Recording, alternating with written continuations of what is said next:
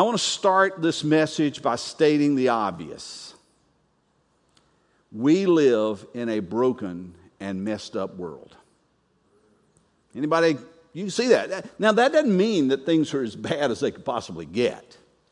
I mean, for many of us, we've got things that are going really, really well in our lives. We can look and we can see all that's come in our direction, all the blessings that we have. We, we've got a lot for which we can be thankful day in and day out. So it's not as bad as it could possibly be. There's a lot of beauty, a lot of blessings that we find in life. But for some of us, and for some of us who are here this very morning, that may not be our story. As we look around, we may see blessings scattered here and there, but we also see kind of the rubble of our dreams, the ruins of our dreams. Things didn't turn out quite like we had planned. And you don't have to look far. If it's not going on in your life right now, it's probably going on next door. I mean, we hear it all the time, right? Somebody goes to the doctor and comes back with a, a bad report.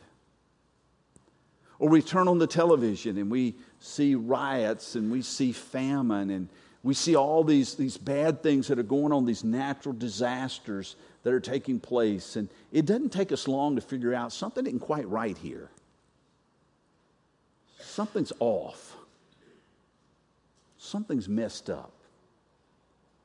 And if you're not there right now in your life, I don't want to be a, a downer here, but it's probably coming. It's probably right around the corner when you least expect it. Something is going to happen that absolutely knocks you off kilter, knocks you to your knees.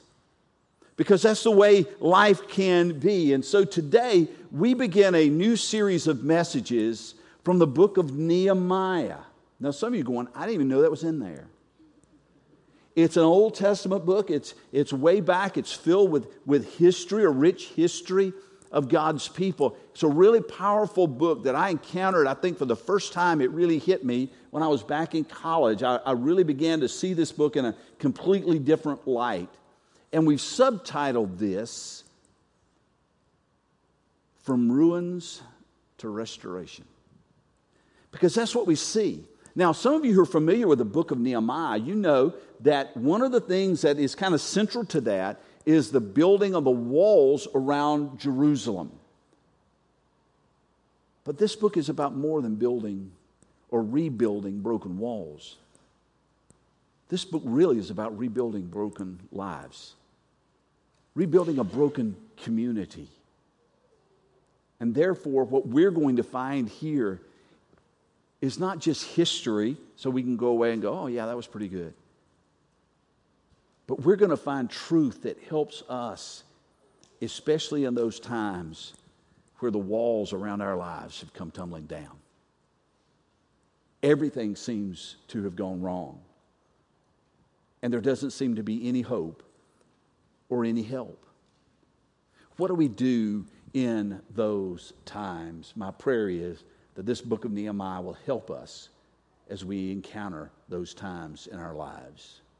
Would you pray for, with me right now? Father God, we are grateful for.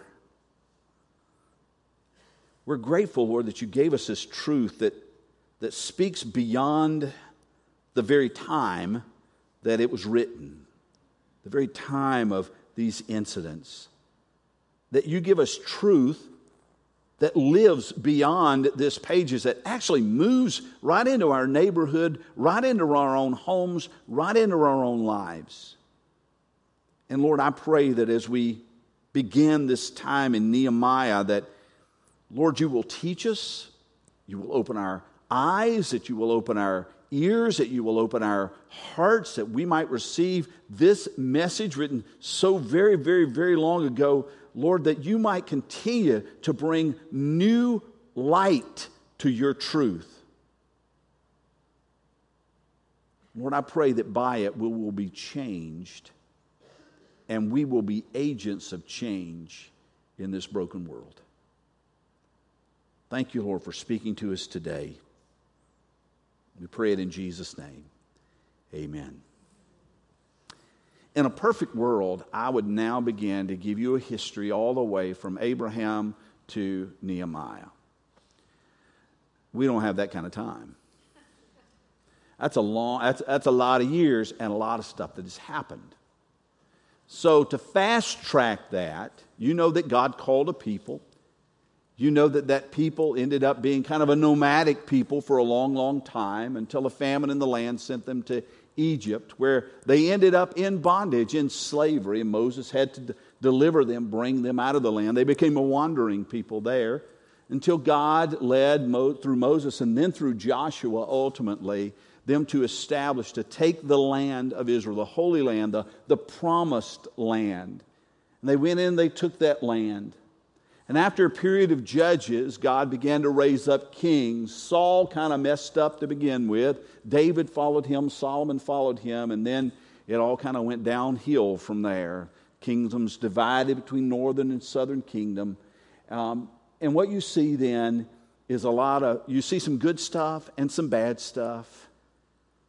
Until finally, what happens is you've got the Assyrians coming in and destroying the northern kingdom and scattering their people. And later, the Babylonian army comes in, destroys Jerusalem, the walls, the temple, scatters their people. It's kind of where we find ourselves. But I want to give you a kind of a different view of, of when you read the Old Testament, there's a, a cycle that takes place. And I've got a little slide up here just to kind of show you this. This is a cycle that you read throughout the New Testament. This is a cycle. It begins, it begins with everything going well, and then at the very top, the people, you see rebellion. Okay? What is rebellion? Rebellion is basically, hey, listen, God has said, go this way. This is the way I want you to live. These are the priorities I want you to have. And the people begin to say, nah, I don't think so. I want to do things my own way. I've got a better way. I've got a better plan. And they begin to rebel against God and His will. Now, God woos them. God calls him back. He sends prophets. He sends people to say, hey, listen, it ought not be this way. Come back to the Lord. Come back to the Lord. Come back to the Lord. But they don't pay much attention. And eventually, God has to bring judgment on them. In other words, what He said He was going to do, if you disobey, if you go this way, if you rebel against me, then this is going to happen. Eventually, he brought it to pass. And so, after there is rebellion, there comes judgment. Now, when judgment hurt bad enough, the people finally said, uh, We can't take this anymore. We need to turn back to God, and there was repentance. They turned back to God, and, and sometimes it was in small pockets, sometimes it was nationwide, but they turned back to God, and then there would be restoration. God would, would bless them, He remove whatever the judgment was from them, and they would have a time of, of relative peace and prosperity, but it didn't last very long. sometimes it didn't last but just a few years before they go right back to rebellion. And so, what you see in front of you is this cycle of rebellion, judgment, repentance, and restoration. But if I had a slinky, I could give you a better picture. And I don't have one, and I didn't want to run to Dollar General to pick one up because all they sell now is those little cheap plastic slinkies, and they're not worth having. The real slinkies are those metal slinkies that go down the steps so nicely and will slice you to ribbons if you're not careful. I understand why they made them plastic, but they're just not the same. Anyway, if you take a slinky and you hold it like this, you, you can see the circle. But if you turn it like this and then drop it, then it, it, it, it's springy, so it goes down.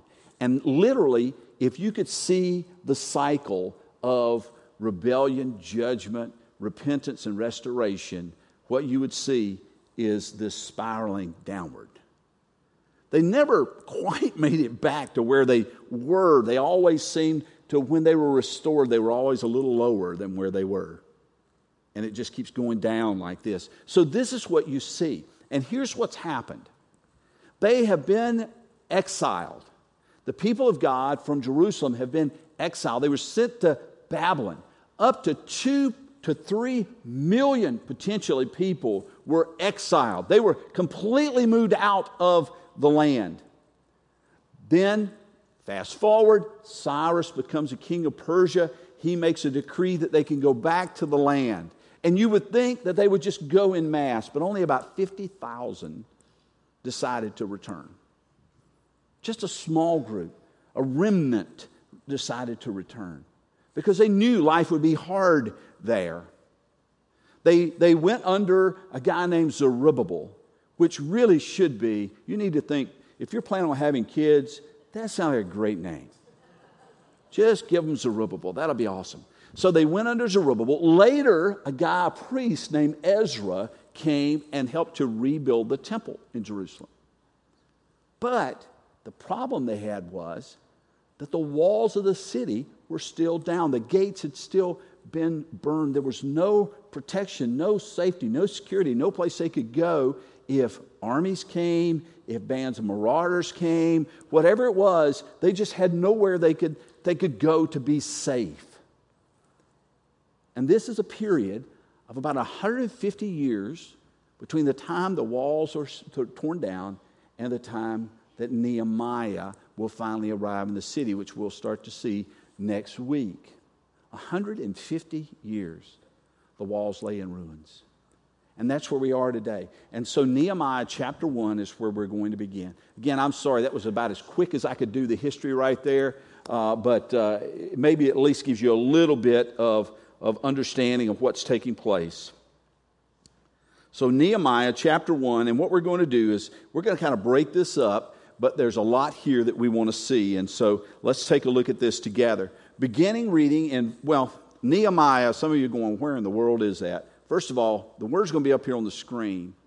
But if you've got your Bibles and you're looking, if you open your Bible up to about the middle, unless you've got a lot of notes, you're going to run into the Psalms, okay? That's about in the middle. And then go backwards. Okay, I'm serious. I mean, I'm just trying to give it to you the easiest way.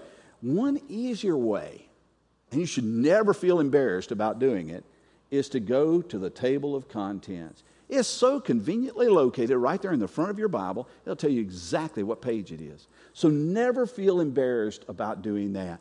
You can't know where all these books are all the time. Some of you memorize songs, you kind of know the order, but nobody knows the page, I don't think. Anybody just automatically knew the page of Nehemiah in your Bible? So everybody had to look for it. I didn't because I've got one of these little ribbon things, and I'd already put it there. But for the rest of you, you're having to look it up. Now, the good news is if you've got a little ribbon thing, put it there, and next week you'll be close to where you need to be. All right, Nehemiah chapter 1. Let's start with verse 1 and begin to move through this today. It says, The words of Nehemiah, the son of Hachaliah. Now, it tells you who it is that is communicating this truth. Whether he wrote it down with his hand or had a scribe to write it down is irrelevant, but these are the words of Nehemiah. Now, it happened in the month of Chislev in the 20th year as I was in Susa, the citadel. All right, this is Persia, modern day Iran. Susa was the capital city at that time. And Hanani, one of the brothers came with certain men from Judah. Now, we don't know if this was actually uh, Nehemiah's physical brother or whether he was a brother in the sense that he was a, a part of his family or just part of the Jewish community. And I asked them concerning the Jews who had escaped, who had survived the exile, and concerning Jerusalem. This makes perfect sense. If you've been away from a place for a while and someone comes to visit you, or maybe you get a phone call, then you want to know how are things back home? And, I mean, it's simple. I mean, these, these are real people asking real questions. Hanani came, he meets with Nehemiah there in Susa, the capital city in Persia, and, and he basically says, Listen, tell me how things are back home. Tell me how the people are. Tell me how the city is. We always hope to get good news, don't we?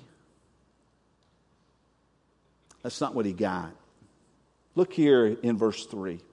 And they said to me, The remnant, that is, those few who were able to go back, the remnant there in the province who had survived the exile is in great trouble and shame.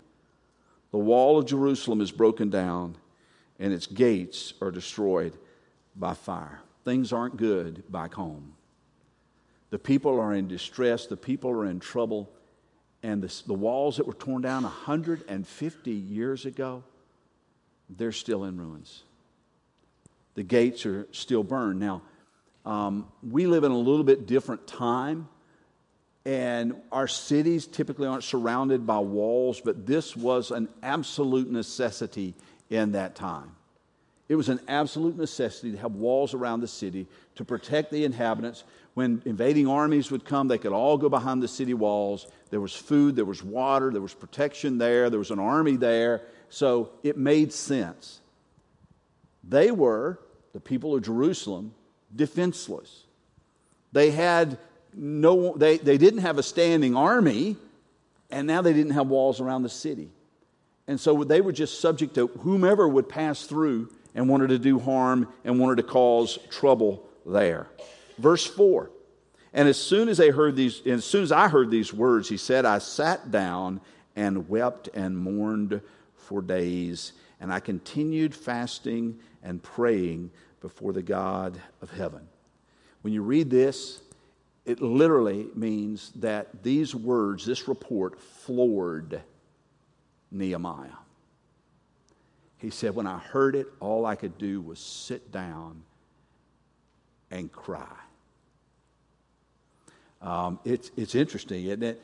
That if we have some really bad news to tell someone, we may begin by saying, Hey, you may want to sit down for this.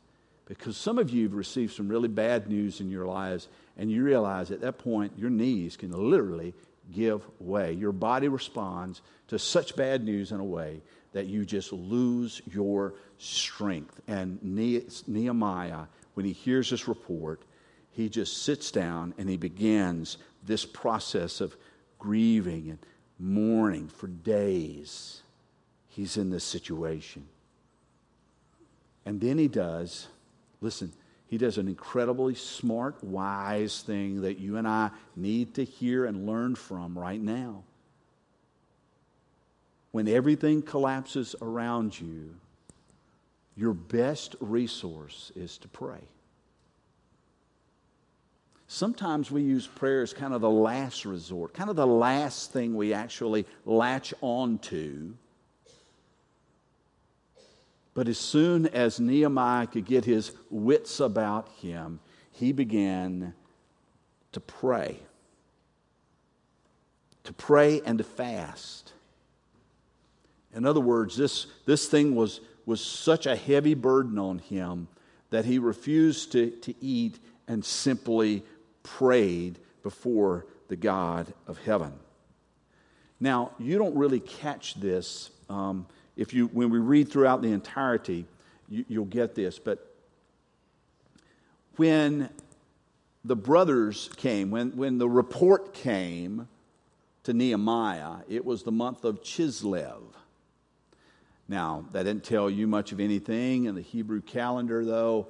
It's going to be sometime in the November, December timeframe. They, uh, the, the Hebrew calendar is a lot different than the, our calendar. It's based on the, the moon and things like that. So uh, it's going to be different. But so think November, December is when the report came. And literally, he did not take action, which we'll find out a little bit later. He didn't act on his prayers until the month of Nisan which is in the March April timeframe. So, doing quick math, he prayed for four months. This grief was so heavy, this burden was so heavy that he prayed for four months. Now, that doesn't mean he didn't get up and do other things during that period of time, but for four months, he was committed to praying for the people and praying for the city and as we're going to discover, praying for what God wanted to happen. In other words, let me encourage you again when you pray, it's not just a gripe session before God. It's not, it, God wants you to come and pour out your pain and pour out your hurts and pour out your sorrows before. God wants you to do that, okay? God encourages you to do that. But as we pray, it's also an opportunity for God to speak back into our lives.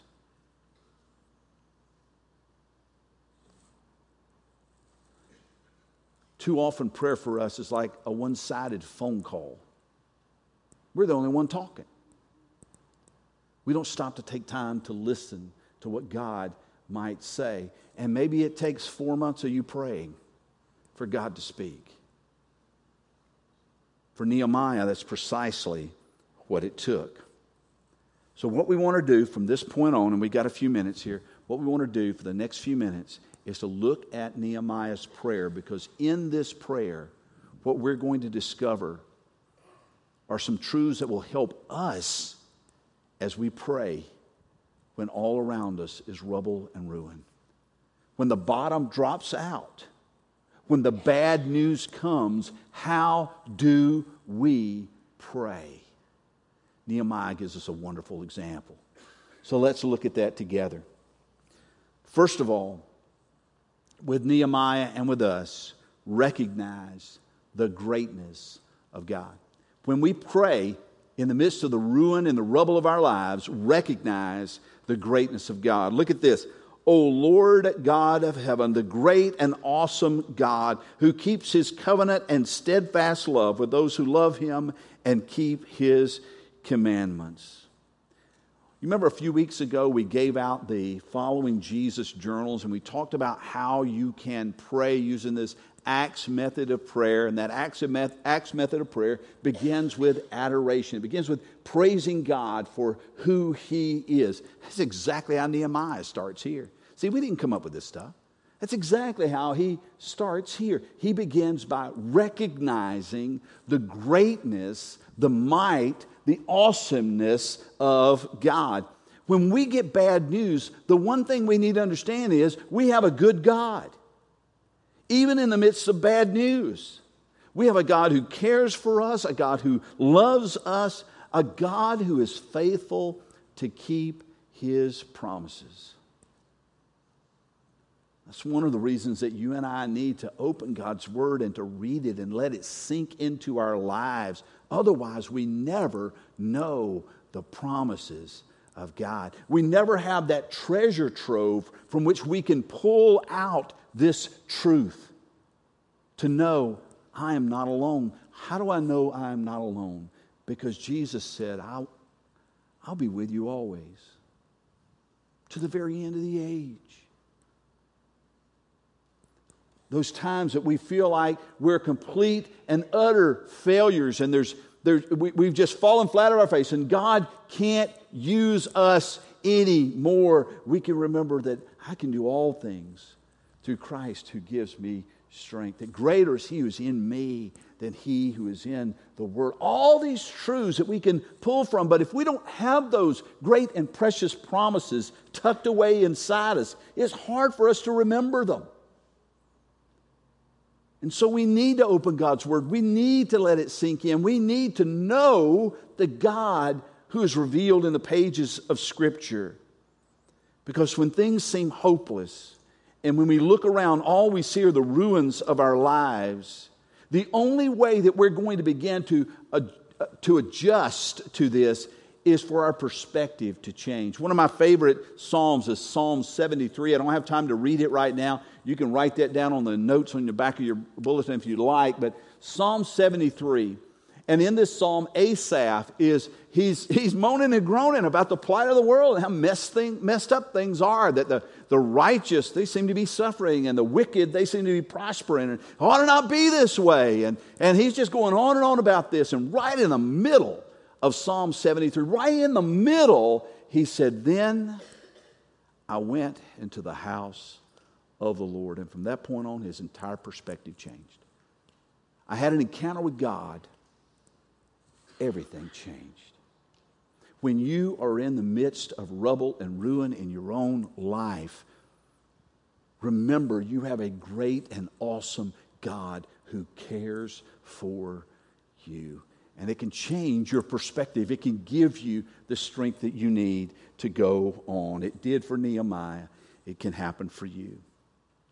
The second truth that we draw out of here from Nehemiah's prayer is acknowledge the nature and the price of sin. And isn't this so cool? Because when we use that Acts method of prayer, the A was adoration. What was the C? Confession. He's reading our book.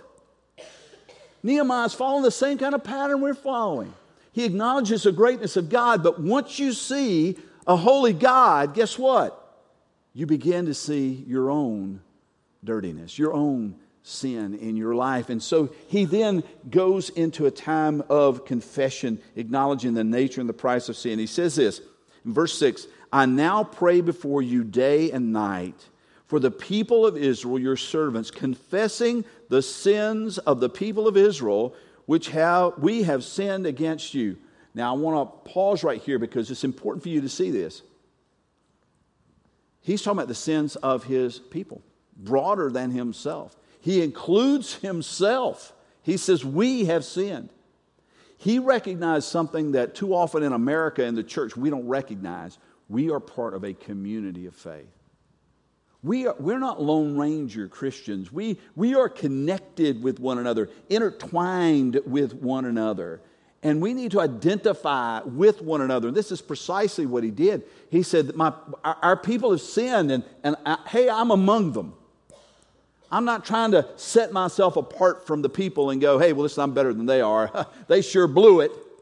He's not doing that at all. And he goes on to say, even I and my father's house have sinned. We have acted very corruptly against you and have not kept the commandments, the statutes, the rules that you commanded your servant Moses.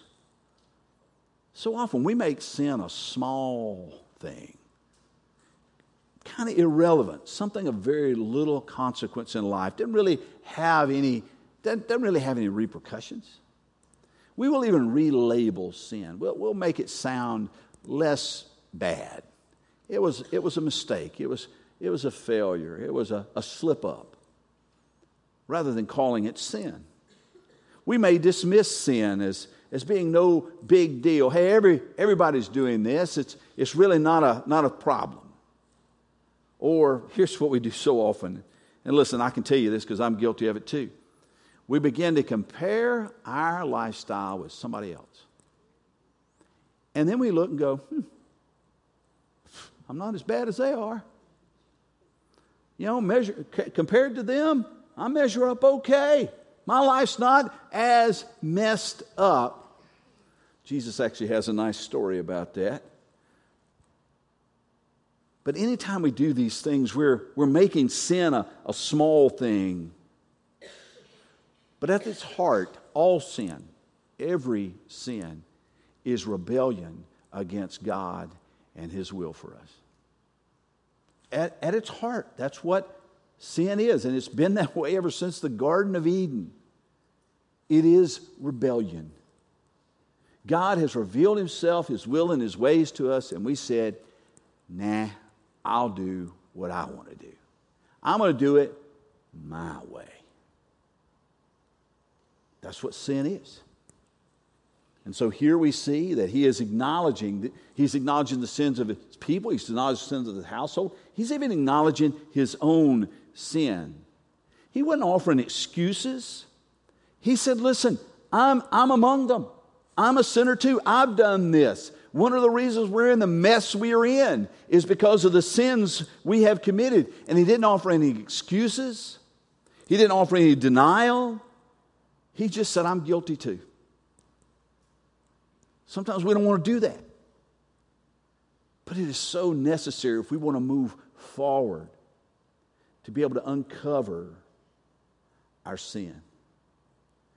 Uh, on Thursday nights, we have Celebrate Recovery who, that meets here, and and then we have some small groups that come out of this, some, some step studies that come out of this. And, and one of the things that, that they do in this process is a real brutal self assessment.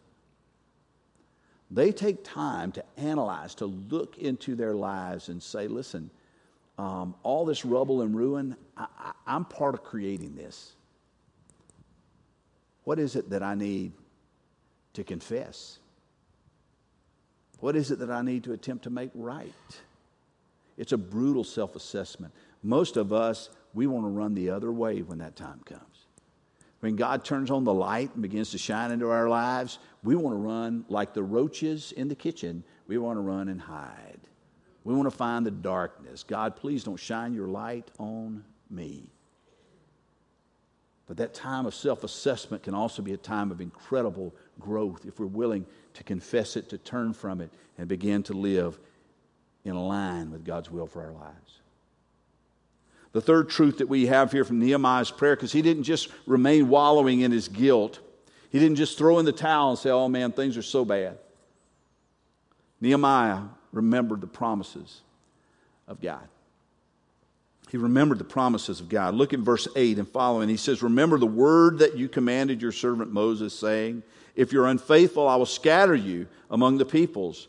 But if you return to me and keep my commandments and do them, though your outcasts are in the uttermost parts of heaven. From there I will gather them and bring them to the place that I've chosen to make my name dwell there. They are your servants and your people, whom you have redeemed by your great power and by your strong hand. Nia says, God, remember your covenant. Now, why is he doing this? He's not doing this because God is forgetful.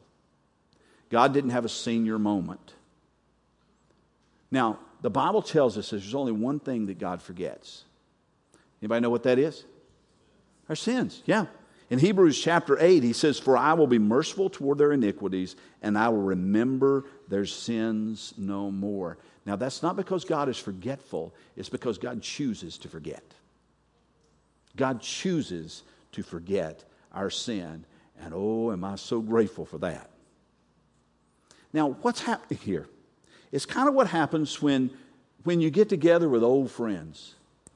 Now, some of you older, older, than I, older than I am, some of you are younger than I am, but it doesn't really matter because even, even when I was uh, younger, I, I would do this. When I got together with friends from my past, we would uh, we'd say, Hey, do you remember the time when? You, you ever say that? You remember the time when? It may have been something in high school, it may have been something early in your marriage, it may have been something in your first church, it may have been some time that you were in the military, it could have been anything. Hey, do you remember the time when? What is that? Are you saying to the other person, hey, listen, I don't think you remember this? No, you're inviting them to remember with you. And as Nehemiah is, is, is, praying before God, he says, Remember your covenant. He wasn't saying, Hey, God, I don't trust you to fulfill it. He was saying, Hey, listen, I'm remembering this. We're remembering this together. And God, I believe that you are faithful to redeem your people. And once again, let me add this to you. If you don't know God's promises for your life, if you're not opening God's word and letting that speak to you, then you're going to have a hard time praying like this. Well, listen, there's one other thing, and we want to get to it very, very quickly because I, it's important for us, and that is we need to respond in faith. Verse 11 O Lord, let your ear be attentive to the prayer of your servant and to the prayer of your servants who delight to fear your name and give success to your servant today and grant him mercy in the sight of this man, this man being the king. After four months of grieving, after four months of praying, Nehemiah was convinced that he was part of the answer to his prayer. He was convinced he was part of the answer to his own prayer. Some of you have been very, very faithful in praying about something, a situation, or about someone. Maybe you've got a lost family member. You've been very, very faithful in praying for that lost family member. Maybe you've got a lost friend. And you've been very, very faithful in praying for that lost friend. Maybe there's someone who's been sick for a long time and you've been faithful in praying for them. Or maybe it's someone who had to go to a nursing home or retirement home and they're lonely and you've been faithful for praying for them. Maybe you've been praying for an injustice that takes place in our world. Maybe you know sex trafficking or abortion or one of those one of those large issues that affects the lives of so many people around the world. And it's injustice. God's a burden God's placed in your heart. You've been praying about that over and over almost every day. Maybe it's that you've been praying for the gospel to to go to a, a, certain group of people, or, or maybe it's uh, for the gospel to go to someone in your own community, in your own neighborhood. And you've been faithful in praying for these things. It's a burden God has put on your heart that you really can't escape. I just want to toss something out to you this morning. I want you to consider something this morning. Could it be the reason you can't escape this burden is because God is calling you to be part of the answer to his prayer? You've been praying for it. Maybe God has laid it on your heart for a reason because He wants you to be part of the answer. Maybe that person, maybe that person that you've been praying would come to know Jesus. Maybe God's laying it on your heart because He wants you to share your faith with that family member, with that friend, with that old classmate, whomever it might be.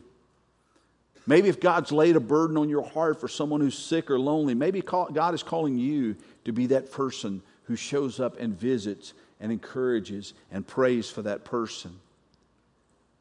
If there's a, an injustice that just won't leave you alone, you can't quit praying for it, maybe God is calling you to be part of the answer, to, to engage in, the in that ministry, to, to give to that ministry, to support that ministry, to be active in that ministry.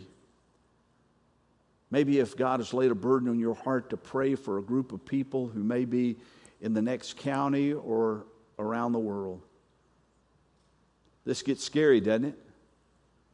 Maybe God's calling you to do missions. That doesn't mean you're going over there forever. It may just mean that you're there for a week or two weeks, but you're act- actively serving or giving.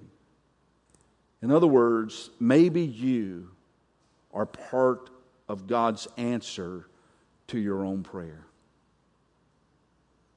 It was true in Nehemiah's case.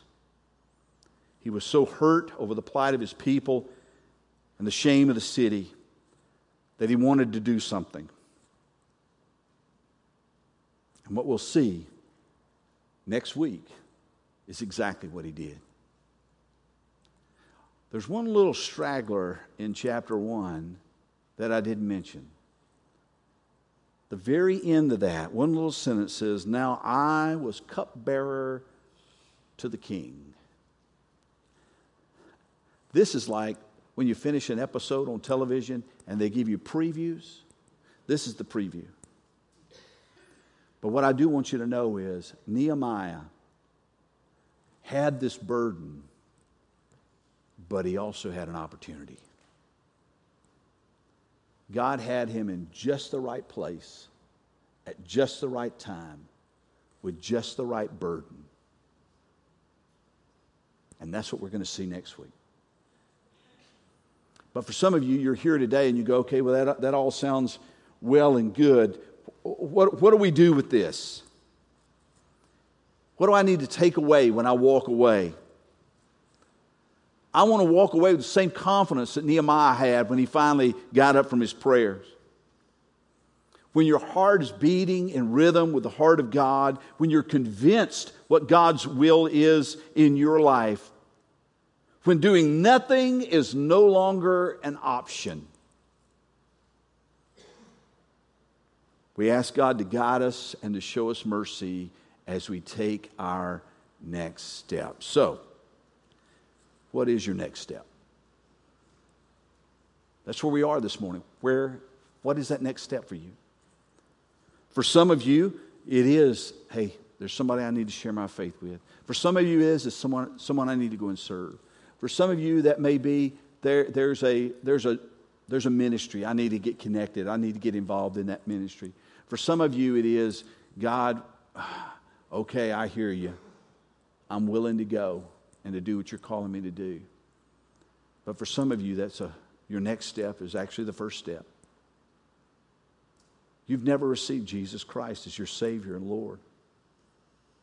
You wonder why your life is in rubble and ruins, why nothing ever seems to, to grow. Perhaps it's because you haven't taken the first step to follow Jesus if you're willing today, if God's just burdened your heart, if you know that you are separated from God, but you also know that that God has sent a son, his son Jesus, to die on the cross for your sins.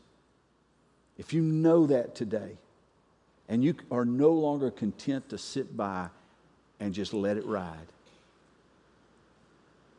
as the rains fall on the roof of this building, I pray the Holy Spirit will fall in this place. If you need Jesus, there is no better time than right now to receive Him as Savior and Lord. If you need a church family and God is calling you to be part here, connected here, there's no better time than to take that, that next step and say, okay, God, I want to invest myself in the life of this church. And for some of you, that next step may be that confession step. You may be coming in here today and God has turned the spotlight on in your life, and what you need more than anything else is to come and to lay the burden down. And I want to let you know these steps are open almost every week. There are people who come, who come with a burden, and they come to lay it down. And if that's you today, then I want you to know it's a good day to do that too. Let's pray. Father God, we thank you that you love us, you call us, you use us, you never leave us, you never forsake us. Lord, today I pray for those who are wrestling with decisions, who are wrestling with that next step in their lives. I pray, Lord, instead of wrestling, they would simply surrender to whatever it is that you're calling them to do. To come and find life in Christ, to f- come and find life in this body of Christ called Grace Fellowship, to come and commit to what it is that you're calling them to do or simply to come and lay down that burden of sin and guilt, knowing that if we'll confess our sins, that you, God, are faithful and just to forgive us of our sins and to purify us of all unrighteousness. This is our prayer in Jesus' name. We come just as we are.